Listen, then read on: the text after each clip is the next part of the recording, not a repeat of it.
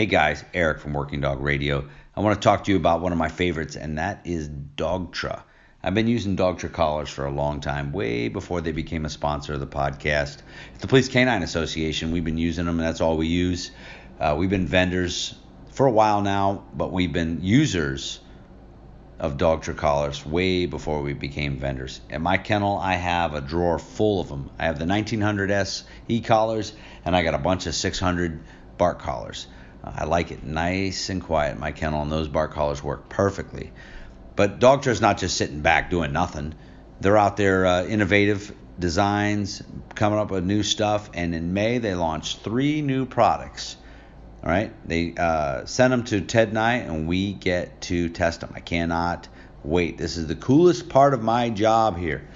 I want to talk to you about the one that I'm going to try, and that's the Pathfinder. It's a GPS tracking and training collar where no cellular is required. There's free detailed satellite and terrain views from Google Maps, along with an offline maps mode. Easy location sharing for dogs and dog owners. History playback on your smartphone and computer, and custom alerts for dog actions using pop ups, sound, and vibration. I have two brand new dogs in my kennel. I just started introducing them to tracking a couple days ago, and I can't wait to get them out and get longer and try these things out. Bird dog guys, trial dog guys, these things are perfect for you guys. Um, check them out, man. They're not waiting on us. They got them out there because they are proven with their stuff. Give them a call, 888 811 9111. Dogtra. This episode is brought to you in part by Highland Canine LLC. They offer total solutions for law enforcement and military organizations to meet their increasingly demanding canine needs. Connect with them and see the difference at tacticalpolicecaninetraining.com. That's tactical police, the letter K, the number 9 training.com. Yeah, I'm a crazy motherfucker walking up your street. Craziest fucker that you ever seen.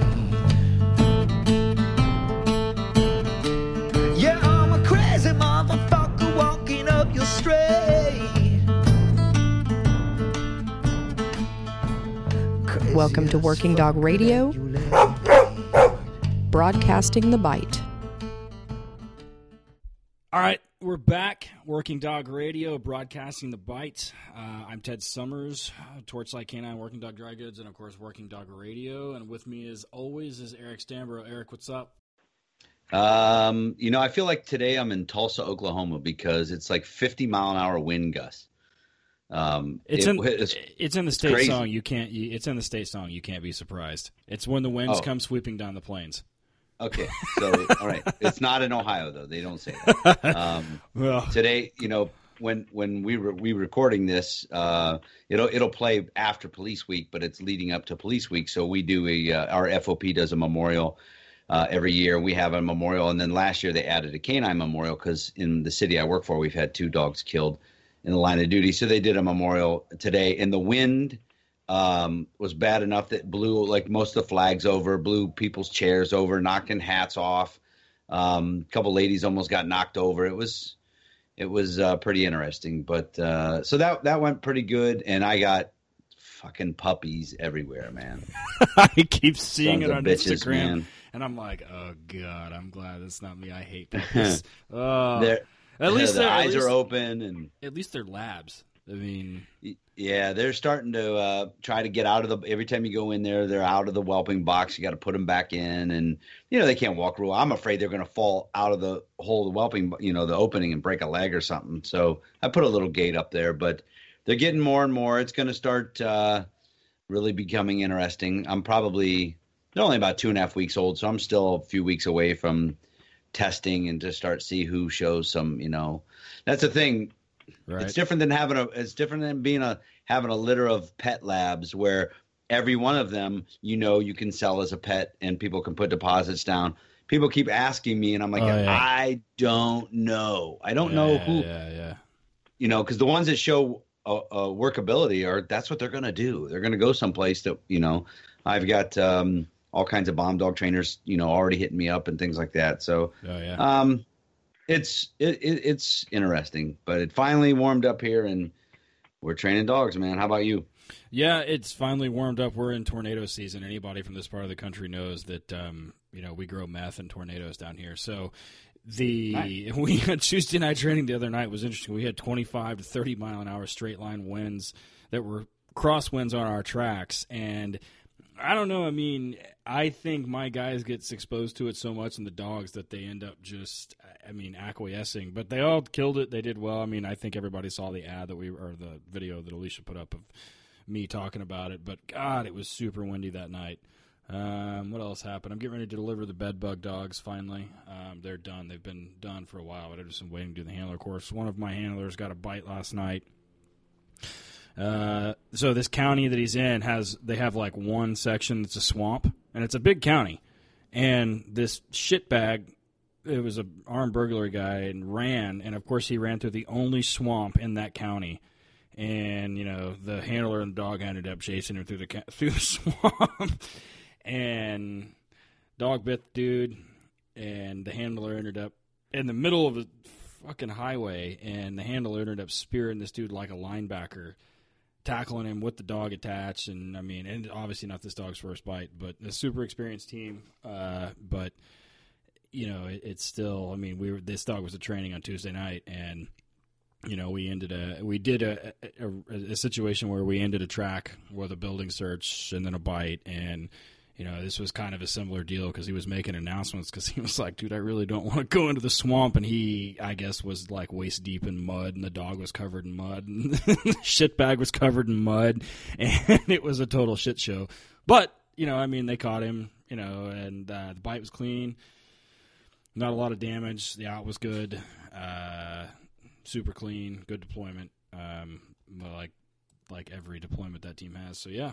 I mean, other than that, you know, our uh, we've got some more dogs finishing up. I'm getting ready to start a bomb dog for a department in Arkansas, or a dual purpose bomb dog. So we're gonna be busy again for sure. That's cool. Yeah, last Wednesday we were at training and the uh, Marshals Task Force called me and they're like, uh, "Hey, we- we're chasing this dude all over the place and none of your dogs are with us. You got any dogs?" So I'm like, "All right." I had like 17 dogs. I'm like, "Who's got all their kit with them?" Three or four dudes raised their hand. I'm like, "Go, go with him and go." And uh, so we're listening on the radio and we're listening to you know, dog out, dog out, dog out, and apprehension and all this other stuff. So then they call me on the way back. They're like, "Yeah, we had two bites." I'm like, "Oh no shit, two bites." yeah, one of them bit the uh, the uh, suspect, and one of the dogs bit uh, one of the U.S. Marshals. I'm like, "Yes, bite's a bite. I don't care. Bite's a bite. Mark it down." Uh, So he, uh, the handler who bit the bit him, works in a very small, really nice community. It- his chances of ever getting a bite are pretty limited. So this was his dog's first one, and so I was like, "Sweet, I don't give a shit who it is." Uh, and it was the marshal's fault, and he knows it. So uh, we're all good. It was a good bite too. Nice puncture in the elbow.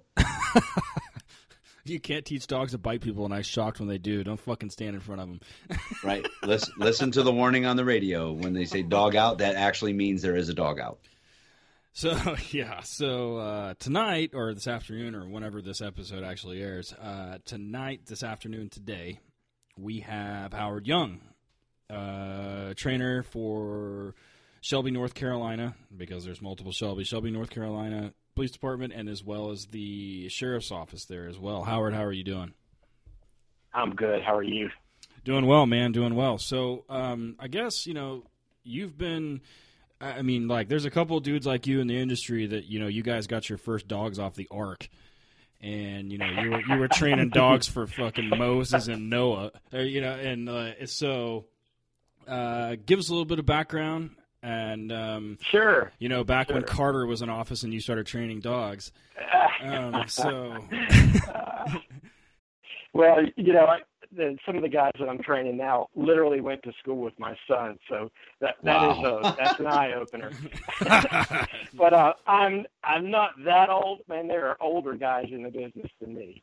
But um, you know, growing up, uh, you know, this kind of sounds kind of cliche. We we had German shepherds, but uh, they weren't working dogs. They were pets. You know, I, I didn't have much to do with them. They were just kind of there, and I did my part to you know make sure that they got fed and watered. And uh, grew up in Pennsylvania, uh, out in the suburbs outside of Philadelphia, and uh, once those dogs had had passed on, uh, I'd say my first real encounter with a with a working dog was we had some friends that some German friends that were living in Virginia, and they had a dog.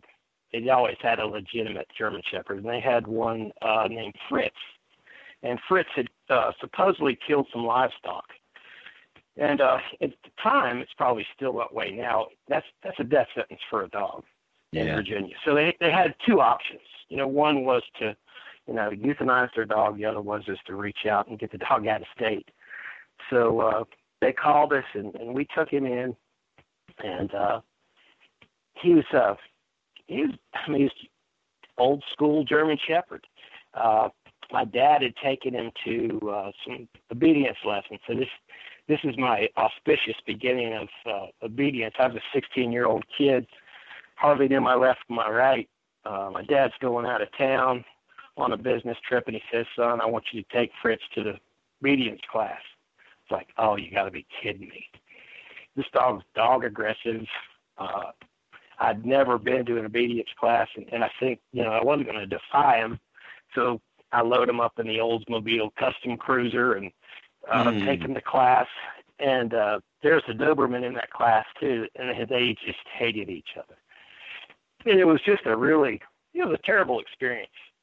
Uh, so that was my my beginnings of uh, dog training, which wasn't real good, but you know, it must have, I guess, it planted a seed because uh, years later, I, I didn't really have that much to do with dogs, but I was uh, while I was in college, I got I became really enamored with Rottweilers. I never I saw one, and uh, this was before the you know the big boom, and most people didn't know what they were. And so when I graduated, one of the things I wanted was I want to buy a Rottweiler.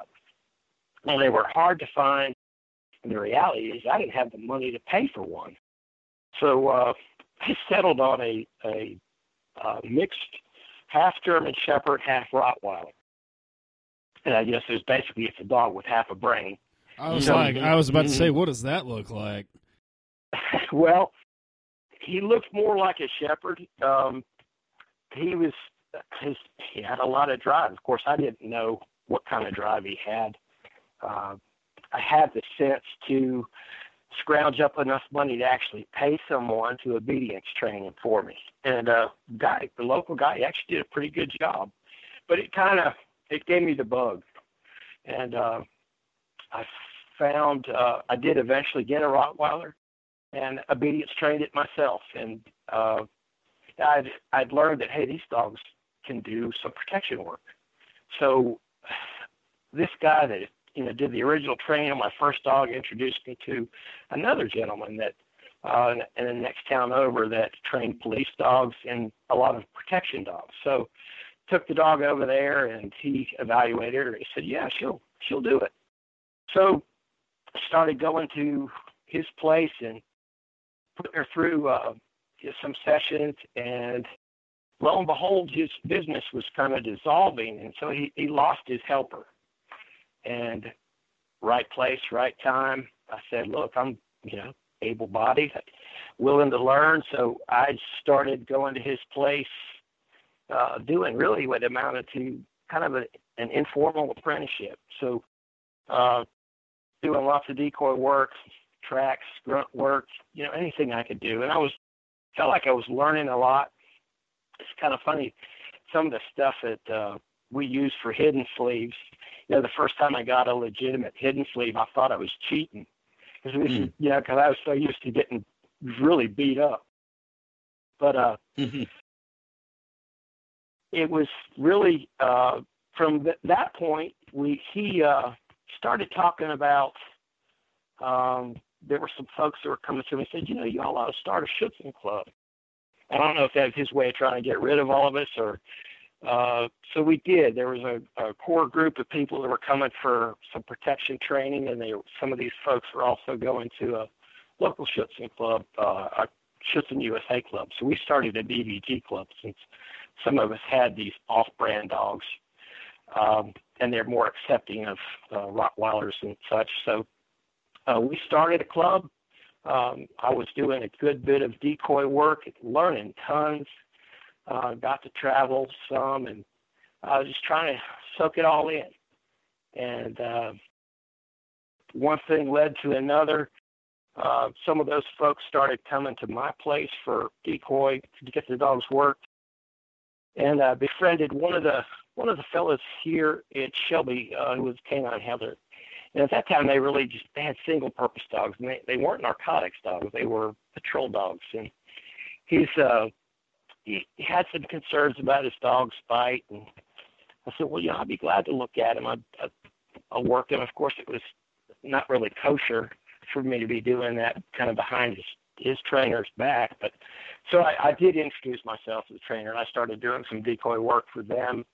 And uh, they were they were involved with uh, USPCA at the time, so I would I decoy for some of their trials and some of their. Uh, apparently, none of them liked it, and I, I couldn't get enough. I just loved it. Um, so one one time uh, we had a portable blind set up, and I was doing some pass bys coming out of the blind, and with these Schutzhund dogs, and these are these are some pretty darn good dogs for as far as sport dogs go. So we thought we would work on this police dog a little bit, work on his grip. So he puts him on the pole, and when I come out of the blind, this dog gets so scared that he expresses himself, Oh, completely Lord. shuts down. Whoa. So he wanted to put the yeah, you know, so it gives you the idea of of where and this dog wasn't no quality at all. Uh, at that point, they really were they were buying uh, dogs from some breeder up in the mountains, and I think they had maybe one out of the bunch that that really ever amounted to anything.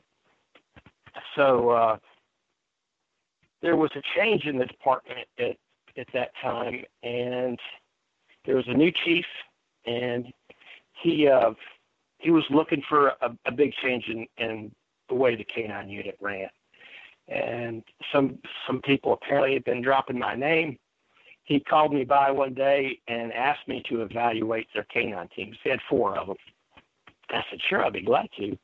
So I put together some scenarios and uh, sat down and I typed up like four pages of observations of what I saw, which I don't think he was expecting, and, and turned it in. And one of my recommendations was that two of the dogs come off of the road because I didn't feel like that they were suitable. I think it's pretty bold for a guy that never, you know, had any real official experience. And uh, a couple weeks pass, and he calls me in. He says, "Would you like a job?" I said, "Well, I've I've got a job, but what do you have in mind?" He said, "Well, I'd like for you to take over our canine program." And I, well, I jumped at the, the opportunity. I thought, "Wow, what a what a really special opportunity! I never imagined doing that, but to say that I was out of my depth is an understatement. But the other Hmm. side of the coin was I think I was, you know, heads and tails, no pun intended, above what they were what they were getting, what they were used to. Uh, so what he offered me was to, would you rather be a contract agent or would you like to work for the city? I thought, hmm, there's a decent chance that I could get sued if uh, if I'm a cit- if I'm a city employee, they're coming after the city first. Howard Young doesn't have anything, so I felt like it was a safer thing for me to do to be a city employee. So that's what I did. Uh, 23 years later, we're still chugging along now. Because I work a full-time job, at the time I was in the mental health field. I've worked I worked in mental health for 22 years, and then I've been in education now for about 12. Um, this is what's really kind of unconventional. I don't have time during the day. I have summers.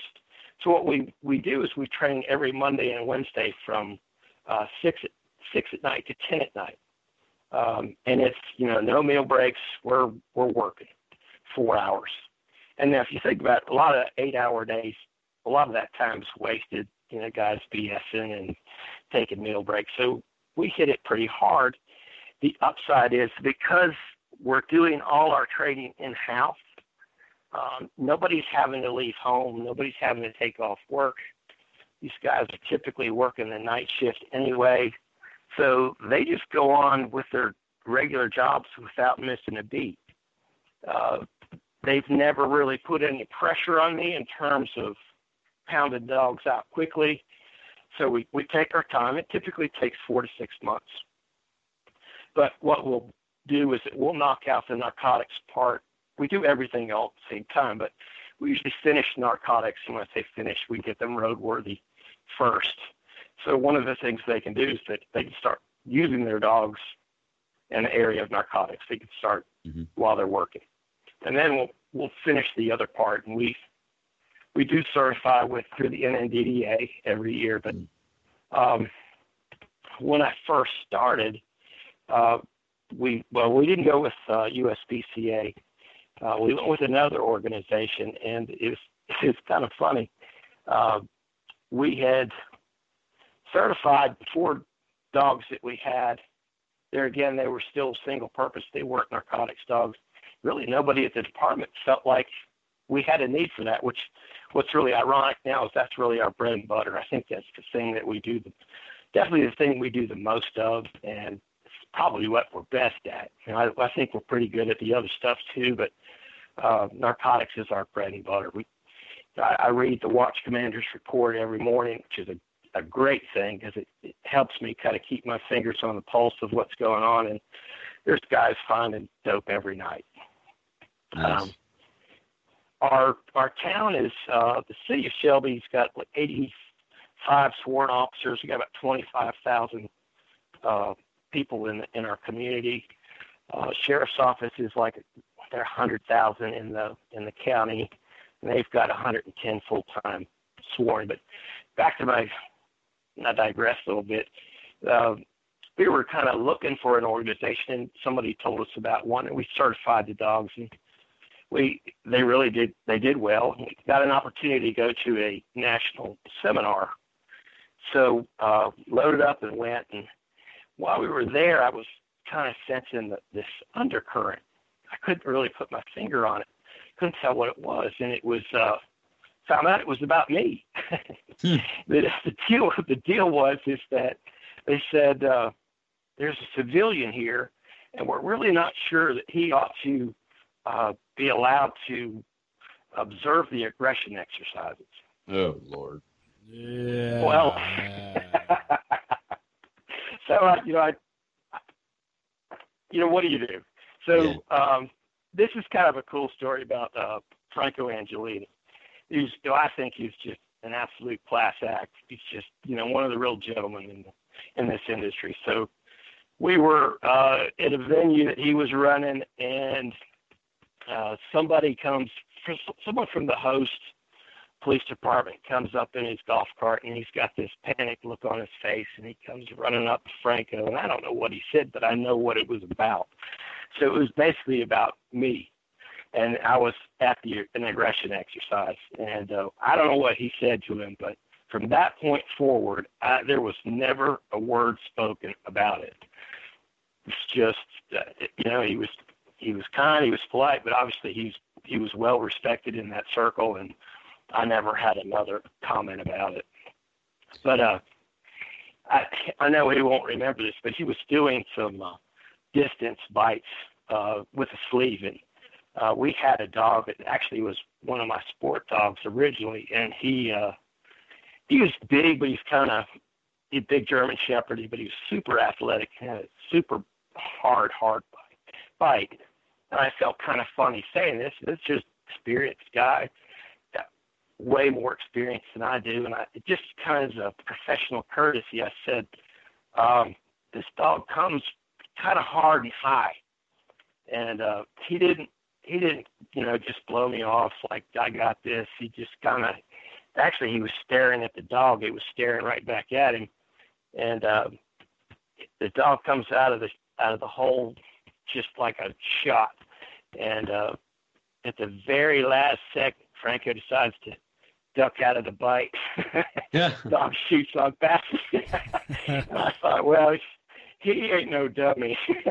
Mm. because that was that was a dog that you know he's he's gonna knock your pee pee in the dirt pretty much every time you do a distance fight with him. Yeah. As the dog's coming, you can see your shoulder separating before he's even. Uh, Absolutely, you could try to you know receive it as well as you can, but you're going down. Mm-hmm. But really good guy. Um, we uh, when I got home though, I I was still kind of. I, I talked to the chief, who was really becoming a, a a really good mentor to me. He had given me the, an opportunity of a lifetime, and in a lot of ways, I wasn't qualified. There's so much that I, you know, needed to learn, and but I was willing to learn. And he, uh, I said, do I need to, do I need to go to school to become a, you know, go to basic law enforcement training, become a, a, a police officer? He said, no. He said, you're, you're good. You're fine. In fact, don't worry about this organization. And there's nothing wrong with the organization. I think some of the people that were there were, you know, maybe they're, I don't know why they got disjointed, but um, he said, if you want, you can start your own association. And I, we didn't, uh, but we toyed around with the idea a little bit. Uh, we did eventually join another organization, the one that we're with now. And uh, of course, there's not been any issues. I did, I, I do remember maybe one time early on where uh, an officer said, uh, "What, what qualifies you to be a, a police dog trainer?" And I just, you know, I said, oh, fuck! If I got, if I fucking got paid for every time I answer that question. well, I said, well, what qualifies you to be a handler? I mean, because you're a police officer. I mean, I know some women in the sport world that work circles around you. But yeah, it's hard to get a hard to not get a little defensive about it. I don't ever, I mean, ever get that kind of question anymore. You know, I do realize there were holes in my game, and I had a lot to learn, and I don't know what it's like to be out there and uh, really do it. Um, so, you know, I, there is, you know, I, I do realize I don't bring the complete package to the to the game, but I think I bring, you know, a, a considerable amount of knowledge and understanding of what's going on and what we need to do for these dogs to be effective. It's worked out pretty well. I can say you're probably, you know, of from what I know, one of the only. So you're you're actually a civilian employee of the police department of the city of uh, yes. Shelby. You, I don't know of and any other. Have you met any other like that? Not contract, but actually employees that all you do is the dogs, and you're not a, uh, an officer. Well, I've never come across anyone. Um, I will say I, had, I was having a conversation once when, when I first met, met Ken Licklider.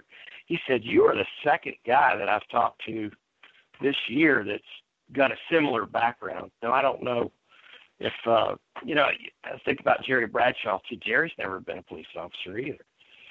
Uh, right. And he doesn't you know, work for a city, though. I mean, that, that's Right, just different. yeah. it's, Right. uh, I, I, uh, I kind of like it actually. I'm, I'm I'm just ticking ahead my in my own head for I can retire from my department in a couple of Well, years and uh, yeah, I mean, I'm like, you know I'm I'm just I'm taking notes here. I got to go uh, go down there. absolutely. Yeah, if I could be the impetus to make that happen, by all means, jump Mhm. all over it. so, So you North um, Carolina does not have state standards at all, correct? No, they do not. Um, no, I think it's foolish not to. I mean, obviously, we, we need to have an independent uh, association or agency, you know, verify what we do, and um, so it's important.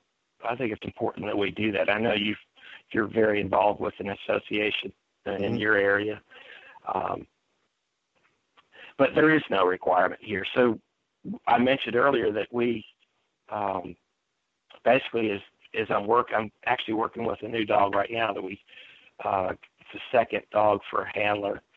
Um I'll give you kind of a rundown what we've got with with Shelby there's um one Dutchie and three Mals and they uh we in the early stages we had German Shepherds. I, I and I'm not against German Shepherds, I like them, but I've become pretty much a Dutchie Mal fan. Uh they are uh I think I've kind of developed. I guess you do this long enough, you kind of develop a style that you like, and I think someone, if they were watching our dog's work, they would say, "Yeah, that's that's definitely a Shelby dog. I can tell by the way it does detection or the way it does uh, its control work." Oh yeah, So- my, my local people here that don't have dogs from us, yeah, they're they, I I hear that, or my handlers do anyway. They hear that Mhm. shit all the time, like, oh, that came from you know Scott and Ted, blah blah blah. Yeah, no, I, I know exactly what you're talking about. I- Yeah. now- so, go ahead. I, I trained my first class as the head trainer of my department in 2011. So only seven years ago. My last class that I just did, the the guys who were in the first class wouldn't recognize my training style anymore. It, it's completely different. You've been doing it so now 23 years. What is your biggest change? Like, what'd you do 23 years ago that you're like, man, I wasted a ton of time, and now you? I'm sure it's more. I mean, four to six months is awesome that they give you that time. I love it. That's me and Ted talk about that a lot. The rush, rush, rush, rush, rush is such a pain in the ass, and you do get to take your time. But what have you, not so much streamlined, but refined in your training? Oh wow. Hmm. Well, when I first started, we didn't even we didn't do narcotic detection. That was a that was a game changer for me, um, and I think it was so short sighted that they didn't see a need for it. I mean, that nobody in the vice unit thought that might be something that we ought to do, and uh, and really the way that came about was that there's a seminar in Sevierville, Tennessee that we've just become addicted to. We go to every December. That's where we do our certification. And honestly, that's kind of how I can justify everybody getting out of town together and doing some bonding and really doing some really good training. And the first time I went, Ken Licklider was the featured uh, presenter or uh, the guys doing the training. And I watched uh, one of his dogs do, I, and I hadn't any experience. My only experience was with an aggressive alert dog. So this is kind of my first time seeing a passive alert dog work, a good one. And I'd always been told that they're unreliable, which is crazy. Uh, I was watching this dog uh, in a room that was uh, kind of like a factory and had uh, real high ceilings, and he put the dope, um, which was a considerable amount, in this big room on top of the fluorescent lighting. So it was a good 10, 12 feet up, directly in the middle of the room. And I watched this dog come in, and he kind of goes around the outside. And you can tell this change of behavior, and finally he settles right down underneath the dope, and he's staring up at it. I said, "Holy crap! I've never seen anything like that." That just really left an impression on it because you know, in contrast, what a lot of aggressive alert dogs do, they would come in and they would have to find something to scratch on. There's nothing to scratch on in the center of a room. So it was really at that point that I thought, "Damn, this is what I want to do. This is this is something we've got to add to our program." So I convinced the powers that be that maybe we could start off by getting a uh, detection dog, straight detection dog for the vice unit. So one of my previous handlers was interested, so he and I went to VLK and uh, spent the week there. Uh, got some good instruction, came back, and honestly, every pretty much everything I do in detection I stole right out of his playbook.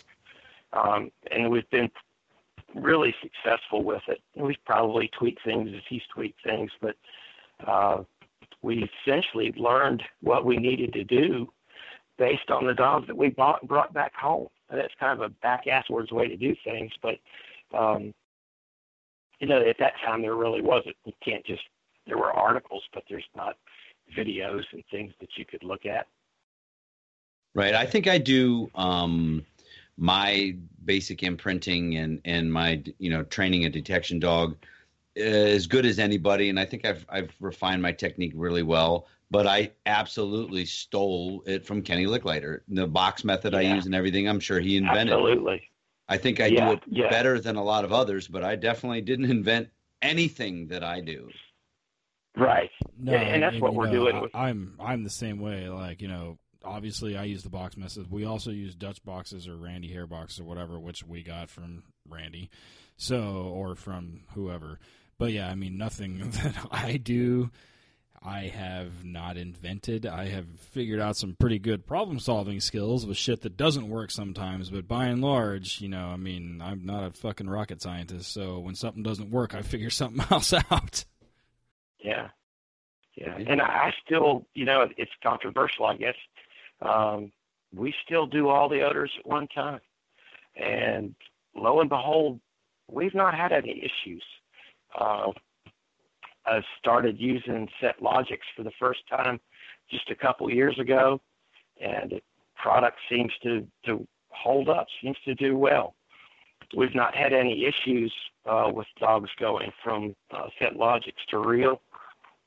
Uh, the dog that I'm working with right now is uh, we're doing Set Logics, or we're doing a cocktail, and we've got three wooden boxes and three guys man in the boxes, and we're playing a shell game. And when he, this Joker was sitting the first session, he was making that connection, which is just absolutely amazing. Because we've gotten some, uh, the last three dogs that we got at for Shelby, uh, their drive was just insane. I mean, just insane. The first Dutchie, uh, first time we brought him down the boxes, he reaches down through the hole and picks it up and starts shaking the box. I thought, oh man, I've never seen anything like this before. We're going to have to, you know, really take a good look at this. So you uh, are you doing um, uh, bomb dogs and dope dogs? We don't have any bomb dogs. Okay. Yeah, no, no bomb dogs. None in the area, which is really kind of bizarre because we're situated right in between Asheville and Charlotte. So we're, and I don't. There may be one in Asheville. I don't know. There most likely there is one in Charlotte. So we're kind of uh, we're equal distances, about an hour to each place. So we're in a good spot to actually have one. Um, I don't know how much it would get used. Uh, I, I would love to do it, but we'll see. Right on. We're going to take a break for just a second. Uh, talk about some people that pay the storage fees on this thing. Um, when we come back, Howard's going to talk about um, something that happened at the sheriff's department, and uh, yeah, we'll go from there. Let's take a second and talk about Dogtra. Astute trainers with proper training tools are the key to unleashing any dog's potential. For over 30 years, Dogtra has collaborated with industry professionals to create class leading tools in e collar training, GPS tracking, and balls training to support dog owners in developing top notch dogs. One of the ways they do that is superior technology, ergonomics, design, and durability. They have gradual and precise stimulation control via their patented 127 level rheostat dial, so you have a minimal jump in stimulations. They have trusted durability and reliability. I use them every day at the kennel and have for years. Works all the time, every time. Weatherproof, waterproof, and pretty much idiot proof. They're, speaking of which, is intuitive and innovative. There's no fuss, no hassle when you hear Eric talking about making sure the handlers know exactly where the remote is and it's a no look use, this is exactly what he's talking about. Hit him up at dogtra.com. This episode is brought to you by Highland Canine Training LLC. They offer total solutions for law enforcement and military organizations to meet their increasingly demanding canine needs. Connect with them and see the difference at tacticalpolicecaninetraining.com. That's tactical police, the letter K, the number 9 training.com. Guys, they're fucking good. Okay, we're back. Uh, we've been talking with Howard Young uh, about working for Sheriff's Department for 23 years um, and the ins and outs and trials and tribulations of running a pro- uh, helping run a program as a civilian, uh, which I can directly relate to. Uh, so, Howard, um, I guess in your entire career as the trainer for both Shelby and for the sheriff's department, um, has there ever been kind of like a uh, a moment in time um, that has sort of solidified some things or has kind of put things into perspective for you?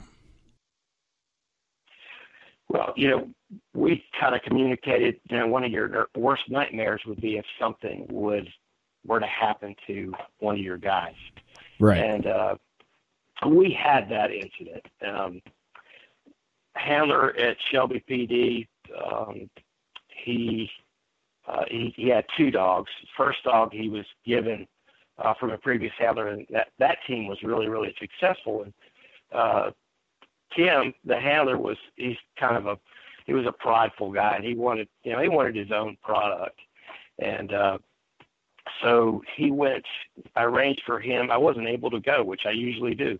Uh, actually went to uh, Tar Heel to get a uh, dog from uh, Jerry Bradshaw, and he, uh, of course, throughout the day he's sending me pictures, and uh, so he ends up getting this dog.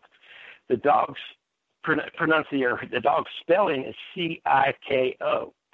So Tim looks at that and he says, "Oh, that's Psycho." well, from that point forward, this dog's known as Psycho.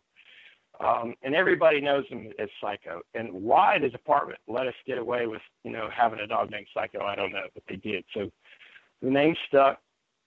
Um, Tim was one of those uh, five percenters that you hear about. You know, he uh, deeply committed to what he was doing, uh, real go-getter. So he was a handler for ten years, and uh, I can think of a couple. He was just really uh, proactive. Um, I, I remember pulling up at train. This guy would literally run to my car like a little kid, like, "What are we doing today?" They just always all in, and uh, became obviously he was with me for. Uh, when someone works with you for 10 years, you get to be pretty close. Plus, we're a small group anyway, so there's four handlers. He's one of four, and, and being a 10 year vet, he was definitely the most experienced. So um, being a, a natural leader, guys looked up to him, and um, he was definitely ADHD. He was just super energetic, and but the guy could do absolutely anything. I mean, whether it was fixing cars or, you know, he's, I can remember several times him uh, helping uh, me and my sons out with fixing a car or something, and he's always willing to, you know, kind of share of his time. But I got a call um, about 12:45 one evening. Uh, the dispatcher said, uh, "Tim's been shot. Uh, I can't tell you how bad. I need you to go to corner of thus and so and secure his dog." You talk about something that makes you wake up, you know, jump out of your sleep. Uh, I have, uh, well, at first, you know, I had all kinds of thoughts you know, first I didn't think the worst. I was thinking that, uh, you know, darn, Tim's not going to be able to help do decoy work for a while. He's going to be out. He's going to, you know, he'll get better. Uh, the other was, holy crap, this dog's loose. One of the things we learned about Psycho very early on is that he was, uh, he's definitely a touch me not. I've never been one of those people that felt like I need, you know, I need to pet every dog. I don't know how many times I've pet that dog. Not many. Um, and I've been doing battle with him for, you know, we got him when he was 10 months old. So that was the other advantage of being able to take our time. So he kind of matured in and, and uh, became a really super, super Malinois. And uh, so I was thinking, how am I going to get this dog? So I grabbed my bite suit a coat, and I thought, you know, if I got to take one for the team or lure him in, I'll do it that way.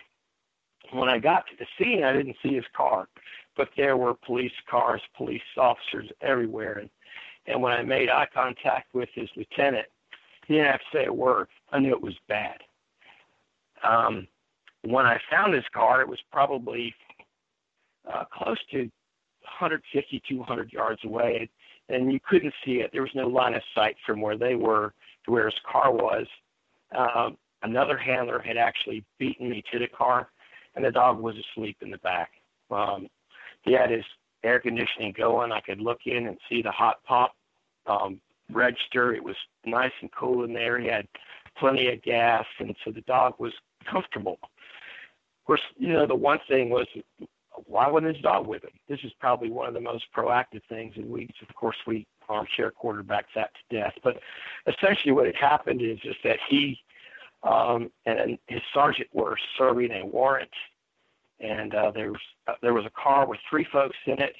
They pulled in, and somebody got out. Sergeant thought, "I got to follow that car," which which left him, but he was only gone for a minute and 30 seconds. And in that minute and 30 seconds, uh, Tim and this guy end up uh, going hand to hand, and I think that Tim was getting from from the what I heard sounded like Tim was kind of getting the better of him, and the guy said, "Take your hands off me, or I'm going to shoot you." And he, he said it twice, and um, he actually did shoot Tim, but Tim was able to return fire uh, and hit him, but the guy got away. Uh, this, Tim wasn't expect. We didn't think that he was going to make it to the hospital, and he hung on. And I know at the hospital they gave him every unit of blood they had. Uh, they airlifted him to Charlotte, and nobody thought he'd make that flight, so he, he survived that flight. Uh, but the other thing was is that uh, once uh, really once the FBI got there, they kind of shut the whole thing down. So we weren't able to use our dogs in terms of article search, um, really tracking from the from the scene. It was you know we were kind of kept out of the way, but uh, he hung on. Um, well, we talk about the dog. We once the, I had like I don't know how many hours I stayed with the car, but thought, well, I you know I could get him home and I'll I'll get him in a kennel. We've got a spare kennel at our place we have, and uh, every time I've been around this dog, he's tried to eat me. So how am I going to get it out of this car? And I had plenty of time to think about it, and, and I thought, well, I'm just I'm going to hook him up like he's mine and just take him on out. And lo and behold, he he was just fine. But uh, he's always been a bit nasty.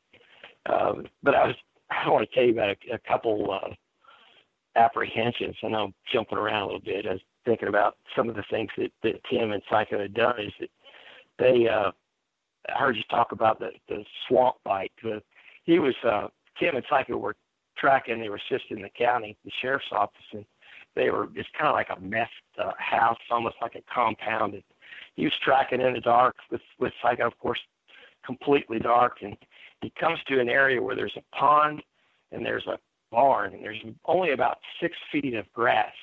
And the the dog stops there, and all of a sudden he jumps in the water, and he thinks, "My dog is screwing off. This is this is wrong." Well, what had happened is the guy had gotten in the water and had a black hoodie and had it pulled over his head. And there was just enough space that he could breathe. And uh, Psycho dove on his head when he when they got him out of the water. His ear was hanging on by a thread. The dog had just demolished him, and uh, that was one that sticks out in my mind. There was uh, another one. You, you don't think about this kind of stuff happening in a small town, but uh, one of the guys again in warrant service, and he pulls up uh, in front of this house, and he sees two people standing over a, a body with a garden hose and a knife. And basically, what they were doing is they were trying to dismember this body. And um, so they set up a perimeter. What uh, the fuck? Get there. With, I know. It's the kind of stuff you see in movies. You don't expect to happen. Holy shit. So when Tim gets there, he takes his dog around the perimeter. He, he's kind of talking to his sergeant, who was another former canine handler, saying, "Man, he's not picking up on anything." All of a sudden, the dog starts pulling like crazy. Takes him to back past the house and engages this guy who's uh, won't show his hands. And he's got one hand, he just won't show it. He's sitting on, and the dog is just wearing him out. And of course, they're they're wearing him out. And they, uh, when he finally shows both his hands and they get him up, he'd been reaching for a gun the whole time. So he remembered, okay, there's two people. So he went back to the house and uh, made his announcements, set the dog up, and uh, the female was uh, asleep, or I don't know if she was asleep. She was faking like she was asleep. She was underneath uh, a blanket, and dog bites her. So Eric, we don't get multiple bites like like your guys do. It, That uh, that's definitely one that I'll I'll definitely never forget. It's the fact that it was so gruesome, but um, the Meth is terrible. Saturday- Meth is a horrible thing. Oh, I know. Slicing Oh. body parts and everything else. crazy. Well, I I got called to uh, possibly uh, testify that this like three years had passed and this guy had been in jail all this time. And He put on so much weight the detectives didn't even recognize him when he when he came to court because he put on so much weight. And uh, one of the assistant DAs wanted me to look at some pictures because he's saying he's saying that these aren't dog bites. So um, I I looked at him and, and you could just in there they're so clearly dog bites. You could see where the dog was trying to uh, engage him in the you know the broad part of his back and shoulder, and then he finally was able to to, to get something that he could get his mouth around. And, um, so it, it, they were clearly dog bites, and so that one's already gone to trial. But Tim hung on um, through uh, well Monday. It's got a very uh, tight knit family. He's got a brother in town that's a youth pastor, and uh, his dad is in Georgia. And his his mom is here, and they uh, you know they they expected a miracle. Of course, we all did. You know, we kind of thought you know he's going to come out of this, and um, I'm certainly not a medical expert, but the reality is that he was pretty much gone on the scene. So. Uh, when uh, he he passed away on Monday, and, the family was so gracious. They they invited my wife and I in, and uh, some of the guys from the police department. Is you know uh, really powerful. Uh, as uh, Tim's brothers, you know, reading scripture as Tim's you know uh, you know about to leave this earth, and uh, she's one of those things. Is just you know you don't ever expect that it's going to happen. So lost a very uh, close friend, and the impact that it had on this community is just the way people came together is just absolutely amazing. And the way the law enforcement community came together, there were people texting um, as we were preparing for the funeral. We were trying to figure out where can we have this thing because this thing's going to be huge. Uh, there were 105 canine teams that came from across the east. Uh, and then we also had some representatives from Chicago and New York, and they were telling us if they had had a couple more days advance uh, notice, that we would have had three times the number. So the the outpouring of support um, was just astounding. The uh, we ended up doing the uh, funeral in our where our town is uh, hosts the American Legion World Series uh, baseball. Um, so we've got a really nice elaborate stadium and we uh, I know it holds six thousand folks, and it was beyond capacity. So it was just in fact you can YouTube it, and I know it's it's there. But uh, there was a there's a gentleman um, Matthew Duffy who runs a, a kennel just outside of Louisville. Um, he's actually in Indiana, so it's right there on the on the border. Um, I'd gotten to know him through the uh, seminar in Tennessee, and he called me early in the week and said, "Would you like for me to handle psycho for you in the ceremony.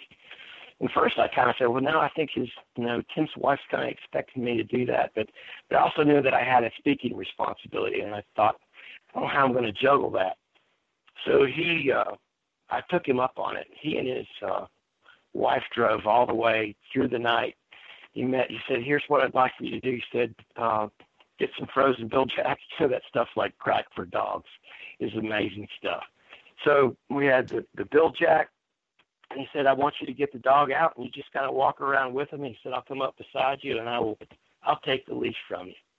And uh, he took the leash, and off they went, and they they were inseparable for five hours. He just took that dog everywhere around the stadium, and they just hung out for five straight hours. And it was a very powerful uh, picture and scene from the ceremony where he walks out with Psycho and comes to the casket, puts them in it down, and presents a rose. And, um, just you know, amazing stuff. To how people uh, came together and support, and um, lots of donations. Psycho is now uh, he lives with my wife and I, and he's not with Tim's uh, wife. A lot of people wondered, well, why not? Well, he's because he's been such a been kind of a jerk of a dog and difficult to manage.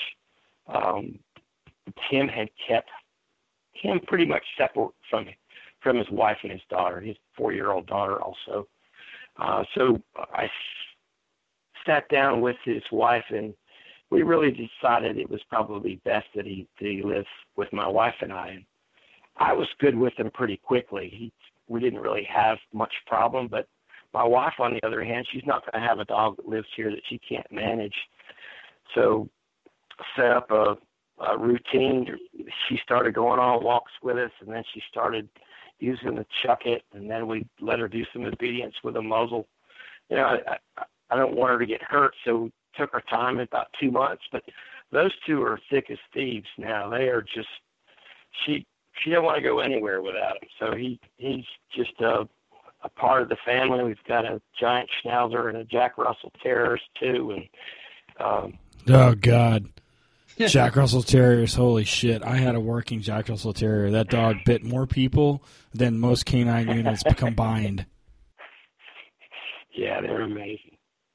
So does Psycho Yeah. get to go with you to uh, work? Does he go to training at all? Do you use him as a training dog at all? He, I do. He goes to training a good bit. In fact, he's uh, to be such a to have been such an effective, uh, authentic um, man stopper. He is control work, and it's it's a testament to Tim's work ethic. He was a real workhorse. He was willing to put in the sweat equity, and this dog is a machine. In fact, we call him the machine because he's just spot on. Um, I like to. I believe in doing a downing recall never made sense to me for a dog to take his dog off of what he's what he's after. Uh, so this dog does incredible demos, and he he really doesn't know how to shut it off. I mean, there's times that if I pick up a piece of grass or a weed in my yard and throw it over in the woods, he immediately goes into article search mode, and he's over there sitting and staring at it, won't come off of it. He's just he just can't turn it off. Yeah, a dog like that's a good way to teach uh, decoys like how to catch a Oh, fast dog and how to you know do it right and yep. and hopefully not you know learn not to injure the dogs. I used to have a little dog that came through my kennel that was the fastest dog I've ever seen and would target that bicep full speed as fast as she could, but she was real little. She couldn't hurt you and hmm and you really couldn't hurt her. So man, I taught a bunch of guys how to catch a, a fast inside catch on that with her. Oh Um, yeah. Now And she's down there in North. Carolina. Yeah. Oh yeah, yeah. She's down there killing it. So that's amazing, man. That that's a shitty story. You know, I got woken up uh, a couple years ago. You know, when when our dog Jethro got shot and killed, and you know everybody right away. You know, Ryan's okay. The handler. You know, Ryan, he's okay. He's okay. And you're like, geez. So we were lucky. You know, we we had the opposite effect where you know we I had the satisfaction of knowing the dog I trained saved the handler and then got killed. You know, Yeah. got killed in the interim. It just sucks that uh, it ended up, you know, him dying with the dog in the back of the car. And I'm not saying it's his fault. I'm just saying, uh, you know, because that dog would have done everything he could for him. Oh, absolutely. You know, that's that's the real tragedy. Is it, you know he didn't make a bad, he didn't make a wrong decision. It was Right, his right. decision, and it wasn't. It doesn't mean it was wrong. He he had his reason, uh, but you know, you, it's hard not to look at it from a different perspective. Had the dog been there, it would definitely have afforded him the opportunity to at least do what he you know he needed to do. What happened to the guy that shot him? Uh, still has not come. He he managed to get all the way from here to Providence, Rhode Island. Uh, some family had assisted him, but he's he's was extradited. He is now in uh, a local county uh, jail, and uh, obviously it's not come to trial yet. But Wow, that was course, I'm- that's 2016 that he was killed. yes, it was. Yep, uh, September twelfth. And still no trial. That's horrible for the family and and the community. They want that done. Are they? Uh, does North Carolina have the death penalty? Yes, yes. Hope. Uh, and we've got a got a really uh, great DA. I'm sure that's what you know he'll be trying to do. yeah. What What was the warrant that he was wanted on? I don't remember. There there were several. Th- there was multiple things. Uh, they were certainly acts of violence. It wasn't just some petty stuff. Yeah, but it's still not worth what happened. You know, what I mean, it's just Oh, absolutely not. No. in the in the in the in the larger sense, it's petty when it comes down to it. You know, based on killing a guy for that because he didn't want to Yeah. put his hands on him or whatever. So, hmm well, that's uh that's a that's a really touching story. Definitely, we haven't had that. We you know we've we've talked to people that have lost dogs and agencies that have lost dogs. but um, you know that's a thing. The, the last couple years, 2016 was a bad year for canines, man. Oh, Either yeah. dogs or Yeah, it handlers. it was was. a rough year. Um, and you know Yep. now with social media and access to everything, it makes it. You know, everybody sees it now, even though it might have happened before. Not might have it happened before, but it wasn't as in your face it is now. And um, Yeah. yeah, that was, that was a No, rough yeah, year. and of course, you know, while this is recording a couple of weeks ago, uh, the guy in Massachusetts, Sean, was shot and Right. serving high risk warrant on a guy that had four thousand fucking felonies and one of the most tightly controlled gun laws in the state or in the in the country, yada yada yada, and yeah, I mean, yeah, it fucking happens. And, you know, I think, uh, you know, I think that we, I don't want to say we get complacent. I don't, because I, I mean, you know, I know some handlers that know that guy that, that knows Sean. And, Right. that was he was not a complacent guy. He was not uh, from everything that these handlers tell me. He was not complacent. He was not anything else, and uh, it was a product of circumstance, and it fucking sucks. Right. But Yeah, you know, Tim was he's probably one of the most capable people I've ever met. You know, he he was always ready for whatever. H- how did you pronounce his last name? Brak- Brackeen? Uh, Rakeen, yes. okay, I'll uh, I'll tip one back for him tonight for old Tim Brackeen. All right. That's, uh, yeah, second. That's a good. that's a good story. So now, so you come on here, you you know you got your jobs and everything. You don't really have anything to promote, but uh, let talk about what's coming up. What do you got? Are you training any dogs for anybody now, new, or uh, you got you guys going to any seminars? You got anything lined up? Yeah, we're uh, you know I'm working a new dog right now with the sheriff's office. We just had they just had one. Ret- I say they. It's now me. I am a part of that organization. So, uh, but I was with Shelby for so long. So, uh, yeah, we've got a, a nice uh, 60, 65 pound Malinois that is kind of uh, his drive isn't over the top, and uh, he seems to be able to actually think. Yeah, the, I'm telling you, I've experienced these the really really high drive dogs, and it's like careful what you ask for, and who you're asking to get it for you. There's some wonderful vendors out there. I love the the dog buying process. Uh, of course, you know everybody has a story about every vendor. Somebody's had a bad experience, and I've always tried to go into every one of those kind of with my my eyes wide open. I'm give everybody the opportunity to. Uh, I'm not going to just let any uh, bad remarks or you know negative reputation. So I've had great experiences with vendors, and uh, I've tried to maintain those relationships in a, in a positive manner. I'd like to think that I could go back to any one of those places and and get a dog. So yeah, this little guy's coming along really, really quickly. He Tracks like a, uh, a machine, very methodical, uh, very different from the last three that I trained. That's great. That's great. And it's again, it's a it's a trainer's dream to be able to take you know four months to do it right. You know, get a dog up and and work out a lot of the little issues, and you don't really have to work on the certification stuff till late in the late in the end. And um, so you, you definitely got a pretty good pretty good situation. I'll uh, chalk me up as an envious person here.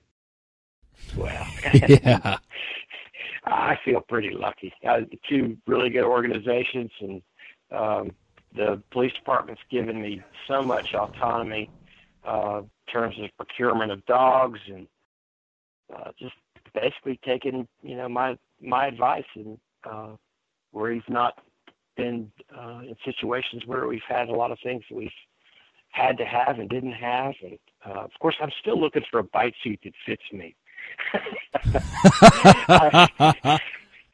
I, have never had a bite bite suit that actually fits and I'm a tough fit. You know, five foot five, and I'm between you know 190 and 205, depending on what what time of year, whether I've been working out or not. Short arms, short legs. You know, it's it's a struggle. And yeah, and you know, I'm well, I'm not the opposite, but you know, I'm not like fucking JJ, my buddy out in New Mexico. That dude's like six ten and like 190 pounds. So I mean, That's crazy.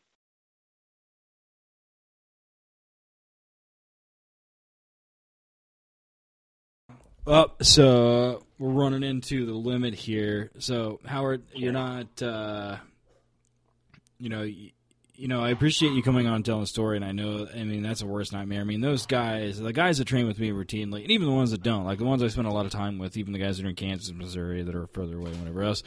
I mean, I spend a lot of time with those guys. They spend a lot of time with me away from their family, away from their, you know, away from their kids, away from whatever it is they're doing, and I know that uh, it's not difficult, and it's cool that you've got Psycho now, um, and that he's bonded with the wife and everything else. And I appreciate you coming on and telling the story for sure. Oh, you're welcome. Well, thank you very much for having me. I, I enjoy telling the story. I tell you, it's still it's still tough to tell. Uh, I will say it probably has gotten a little easier. I've uh, shed many many tears trying to tell the story to folks that because people would want to know. I mean, a lot of folks in the community. We had lots of speaking engagements uh, after this took place, and lots of demos, and you know, everybody wanted to see the dog, and they wanted to they wanted to hear about Tim, and it's tough to tell.